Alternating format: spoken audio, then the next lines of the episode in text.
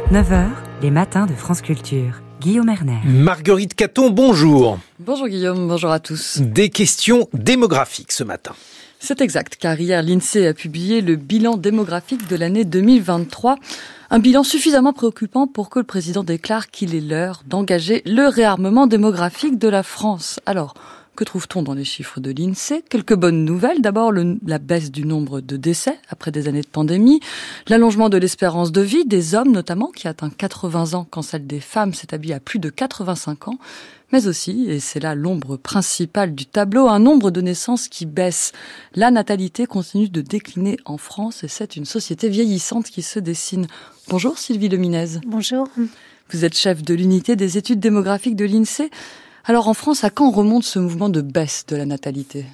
On observe une baisse de la natalité depuis deux mille dix. En fait, deux mille dix, c'était le dernier point haut avec huit cent trente-trois mille naissances cette année-là. Et depuis, les naissances baissent avec un mouvement de baisse qui s'est accentué en deux mille quatorze. Il y a eu un petit rebond post-confinement en deux mille vingt et un. Puis la baisse a, a repris. Et là, entre deux mille vingt-deux et deux mille vingt-trois, la baisse est sensible, hein, parce que c'est presque sept pour cent de baisse, moins quarante-huit mille naissances en une année. Oui, donc une baisse tout particulièrement brutale cette année. Est-ce que ça dit quelque chose de l'année deux mille vingt-trois ou est-ce qu'on a parfois des, des cassures dans les courbes qui sont inexpliquées ?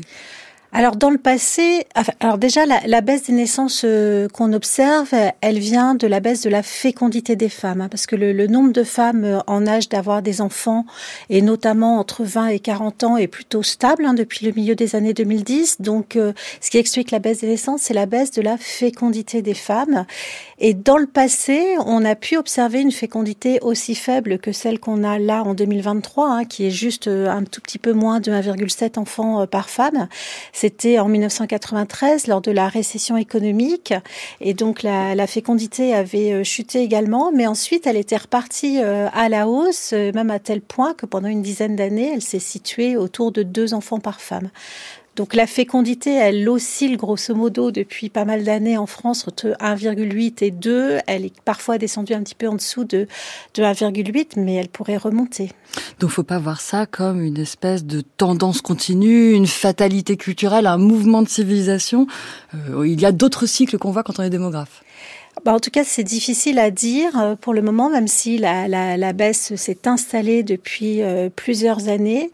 Euh, elle peut avoir plusieurs facteurs. Il y a toujours le, le fait que les femmes font leurs enfants de plus en plus tardivement, donc ça peut expliquer pour partie cette baisse. En tout cas, sur les, les années passées, il peut y avoir des facteurs conjoncturels, euh, l'environnement euh, qui n'incite peut-être pas à avoir des enfants maintenant, un contexte de forte inflation qui peut peser euh, sur le, le budget des familles et donc euh, susciter des, des reports hein, de, de, de désir d'enfant ou peut-être des facteurs euh, plus euh, structurels. Est-ce qu'avec le recul, vous êtes en mesure de nous dire si la réforme des allocations familiales de deux mille quinze a eu un impact sur la natalité ? C'était la fin des allocations universelles, leur indexation sur le revenu. Est-ce que ça se lit dans les courbes ?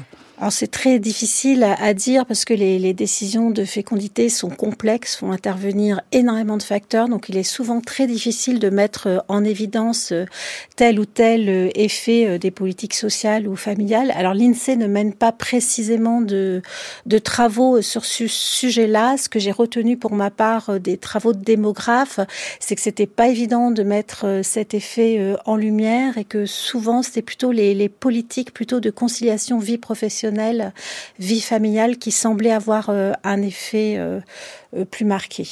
Ce qui est frappant dans le panorama de deux mille vingt-trois, c'est que le recul de la natalité touche désormais toutes les femmes, même celles de plus de trente-cinq ans et même celles de plus de quarante ans.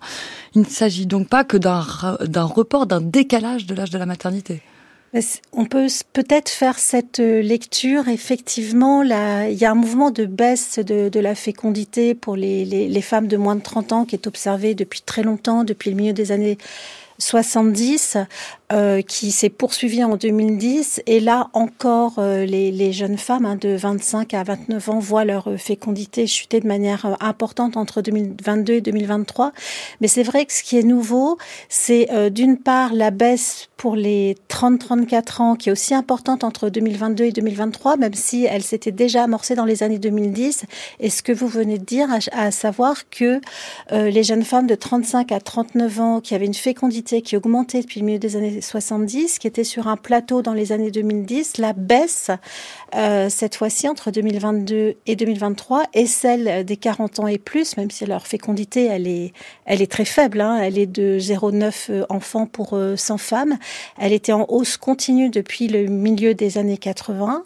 En deux mille vingt-deux, c'était la seule classe d'âge où il y avait une petite augmentation. Et là, une, on a une, une petite baisse. Donc là, on a un peu une rupture historique, dont il s'agira évidemment de voir les, oui. la, la suite dans oui, les années à venir. Mais avec un point, on ne sait pas. Enfin voilà, il va falloir attendre les années qui viennent pour voir. Oui. Mais ce qu'on ouais. peut comprendre, c'est que ce n'est pas lié, ce décalage, à une baisse de la fertilité. Alors là, je serais bien en, en difficulté pour vous répondre. Euh, euh, ce qui est sûr, c'est que euh, à des âges élevés, il y a une partie importante, euh, enfin non négligeable en tout cas, euh, des grossesses qui sont dues à la P M A. Oui, mais pour autant, euh, si c'était une baisse, enfin, il est difficile de supposer une baisse subite de la nat- de oui. la fertilité des femmes de plus de trente-cinq ou de plus de quarante ans. Ah oui, vous avez tout à fait raison. C'est pas parce qu'on observe une baisse là entre deux mille vingt-deux et deux mille vingt-trois qu'on pourrait euh, l'imputer spécifiquement à un problème de, de fertilité qui ne qui ne se serait pas vu euh, les années précédentes. Donc a priori, on est vraiment confronté à un choix des femmes et des familles, peut-être contraints par des conditions socio-économiques, mais un choix quand même, et qui divergent d'ailleurs des désirs, si l'on suit la dernière enquête de l'Union des familles qui est sortie début janvier. Pour la moitié des parents, la famille idéale, c'est deux enfants. Pour un tiers des parents, c'est trois ou plus. Euh, Sylvie Le Minez, si l'on veut augmenter le nombre de naissances, finalement, les pistes annoncées hier par le président de la République sont peut-être les bonnes. Travailler sur l'articulation entre la vie professionnelle et la vie personnelle, il faut peut-être travailler sur le congé parental. C'est vrai que tout ce qui concerne la vie, la conciliation vie familiale, vie professionnelle est sans doute un élément euh, important. Et on pourrait penser que le fait que la, cette conciliation pèse bien davantage sur les épaules des femmes que des hommes. À la naissance des enfants, il y a des femmes qui interrompent leur activité ou qui la réduisent en se mettant à temps partiel. Et même celles qui continuent de travailler, elles ont des, on observe des baisses de salaire dans les cinq années qui suivent la naissance des enfants. Et des rythmes difficiles. Oui, et des rythmes difficile et donc on peut, on pourrait penser que c'est peut-être un des facteurs aussi qui explique que des jeunes générations euh, diffèrent peut-être ou ont moins envie d'avoir des enfants, donc euh, c'est possiblement un, un levier euh, important. Et donc comme on ne va pas dire aux femmes d'arrêter d'être diplômées, d'arrêter de travailler, c'est plutôt le partage des tâches qu'il faut travailler. Euh, oui, sans doute, et ça concerne aussi toute la société, la, la place que les, les hommes laissent aux femmes ou que les, les, les entreprises également euh, permettent une bonne conciliation. Merci beaucoup Sylvie Le Minez, merci de nous avoir fourni tous ces éclaircissements. Je rappelle que vous êtes chef de l'unité des études démographiques de l'INSEE. Merci.